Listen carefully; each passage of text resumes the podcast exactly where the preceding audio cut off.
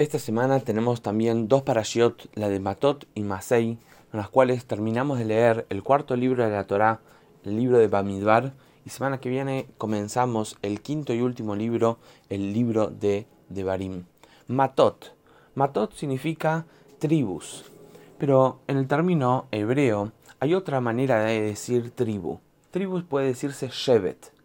En verdad, Matot y Shevet pueden también significar dos cosas distintas. No solo tribus, sino también pueden significar tronco, rama o bastón. ¿Cuál es la diferencia entre una rama y un bastón? La rama estaba recién arrancada del árbol.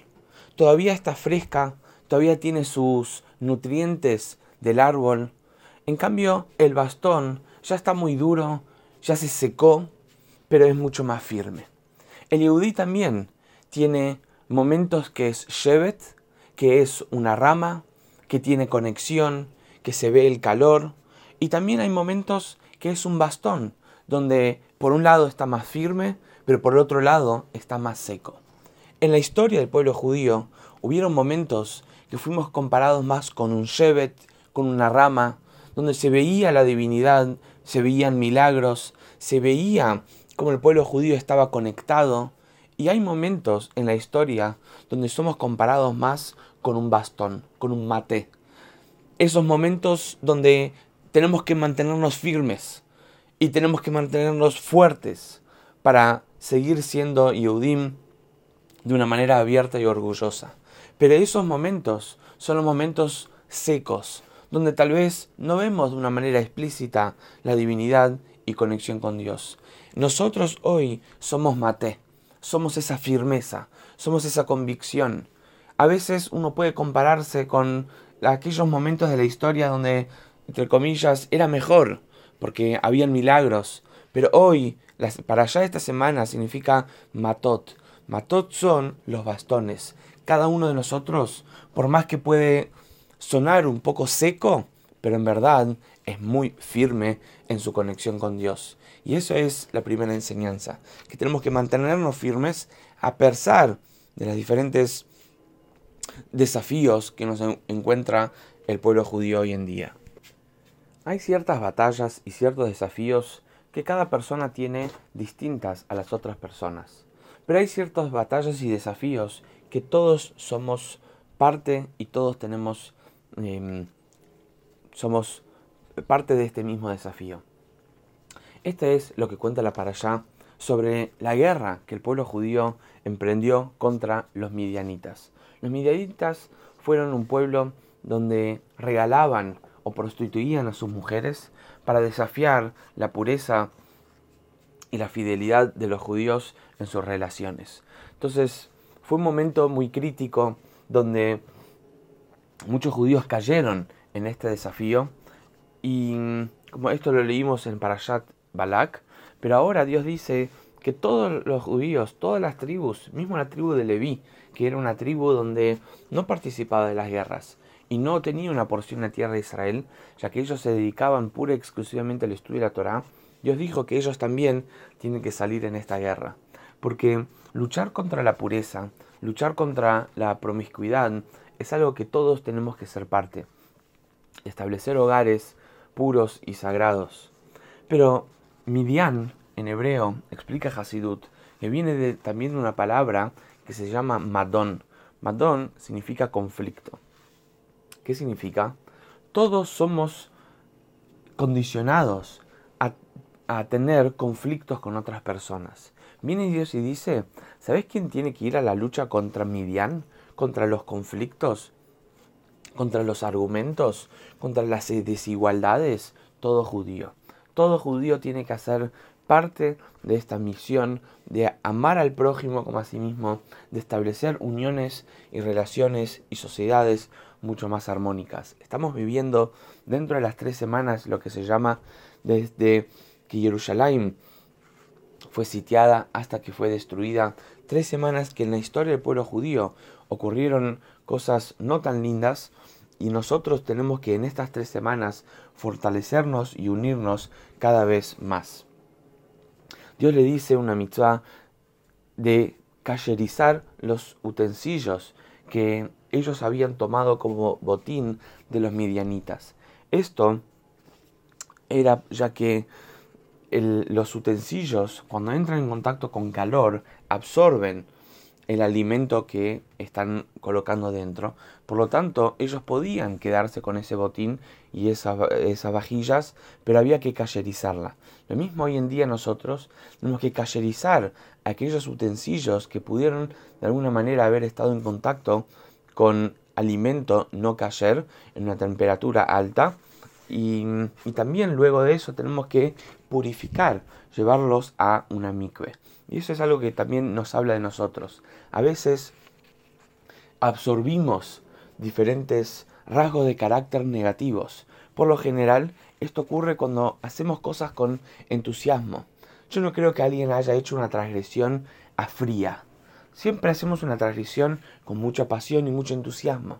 Para cayerizarnos, tenemos que también ponernos en altas temperaturas de divinidad y de pureza para sacarnos esa, esa pasión hacia las cuestiones mundanas, hacia las transgresiones, hacia lo prohibido.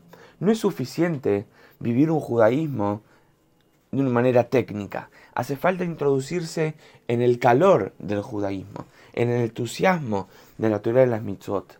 Esa es la manera como se recicla también. A veces fuimos usados, maltratados, abusados, nos desviamos del camino y hace falta hacer un, reciclaje. Reciclaje es poner ese plástico, por ejemplo, en una alta temperatura y así se renueva todo el material para poder vivir una vida plena de sentido. Bien, ahora vayamos a la segunda para allá, Maasei, viajes nos describe la Torá los 42 viajes que el pueblo judío hizo desde que salieron de Egipto hasta que llegaron a la tierra de Israel. La pregunta más simple y obvia es, ¿por qué 42 viajes de salir de Mitzrayim, de Egipto? Es un solo viaje. ¿Estás o no estás en Egipto? Y también, ¿por qué la Torá lo llama esto no de viajes, sino aquí acamparon, aquí pararon? ¿Por qué no lo llama distintas paradas en vez de 42 viajes. Parecería ser como que mismo estas paradas son partes de un viaje. Voy a explicar. Primero, cuando hablamos de la salida de Egipto, en hebreo Egipto es Mitzrayim, pero también significa Meitzar. Meitzar significa límite. O sea, que la persona está en un Mitzrayim, está en un límite. Tiene una, tiene una limitación que no lo deja crecer y mejorar y descubrir algo dentro de sí que está oculto, está limitado. Entonces, Mitzrayim no es uno. Mitzrayim es algo constante. Por ejemplo, hoy tenés un desafío, un Mitzrayim que no te deja tener una buena relación con tus padres. Entonces saliste de ese primer Mitzrayim y lograste establecer una relación mejor. Pero mañana, ese Mitzrayim que vos superaste ayer, ¿ok? ya es otro Mitzrayim nuevo. Y hay un nuevo desafío que vos tenés que superar para mejorar esa relación. O sea, poniéndolo en números, ¿no? El estar en el número 0 en comparación al número 1 estás en Mitzrayim. Y lo mismo es si estás en número 1 en comparación al número 2 estás en Mitzrayim. O sea, en el nivel, en comparación al nivel inferior, es un, logro, pero en, comparación al nivel superior es un Mitzrayim, donde podés superarte. Por lo tanto, son 42 viajes de la salida de Mitzrayim, porque por más que ya estaban en el viaje 10, pero ya que podían hacer un viaje más, haberse superado un nivel más, alcanzar más cerca de Israel, de esa santidad, ese nivel que se encontraban, por más que era nivel 30, era un Mitzrayim. Y esa es la primera enseñanza. Nosotros tenemos que entender que no existe yo ya llegué, yo ya alcancé.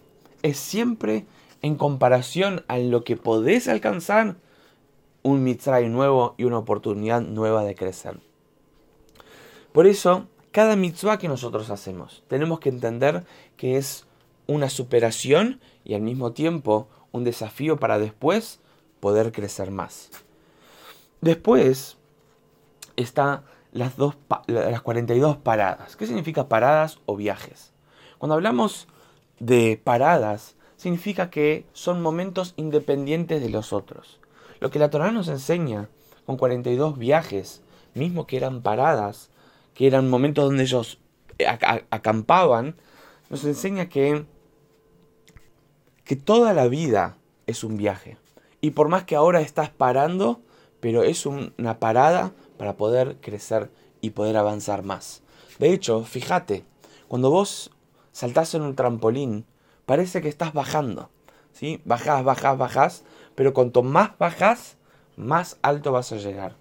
Lo mismo es en estas paradas. Aparentan ser, aparentan ser paradas, momentos donde uno frena, pero en verdad es recargar para poder superar y crecer un nivel más alto. Y esto es algo que tenemos que preguntarnos siempre, ¿sí? Ya que la vida es un viaje, ¿sabes a dónde vas? ¿Sabes cuál es el camino? ¿Sabes qué herramientas utilizar en el medio del camino? Abraham vino, empezó su camino en el judaísmo, lejame artseja, con viajes. Y la Torah dice que Abraham siempre viajaba hacia el norte, siempre crecía, siempre se superaba. Esto es lo que nos enseña la para allá esta semana. Masei, viajes. ¿Sabes cuáles son los viajes? ¿Estás atravesando cada uno de ellos? ¿Y sabes cómo superar cada una de estas estaciones? Al final de la para allá de Masei, Dios describe cuáles son los límites de la tierra de Israel que les iba a corresponder a ellos y cómo debía eh, ser hecha la división. Dentro de esta división había que hacer la división para lo que se llamaba las ciudades de refugio. ¿Qué es una ciudad de refugio? Si había una persona que mató a otra persona, por ejemplo, estaba en un campo echando leña y sin querer mató a otra persona, esta persona, asesino, puede escaparse y correr hacia esa ciudad de refugio y ahí refugiarse hasta el día del juicio.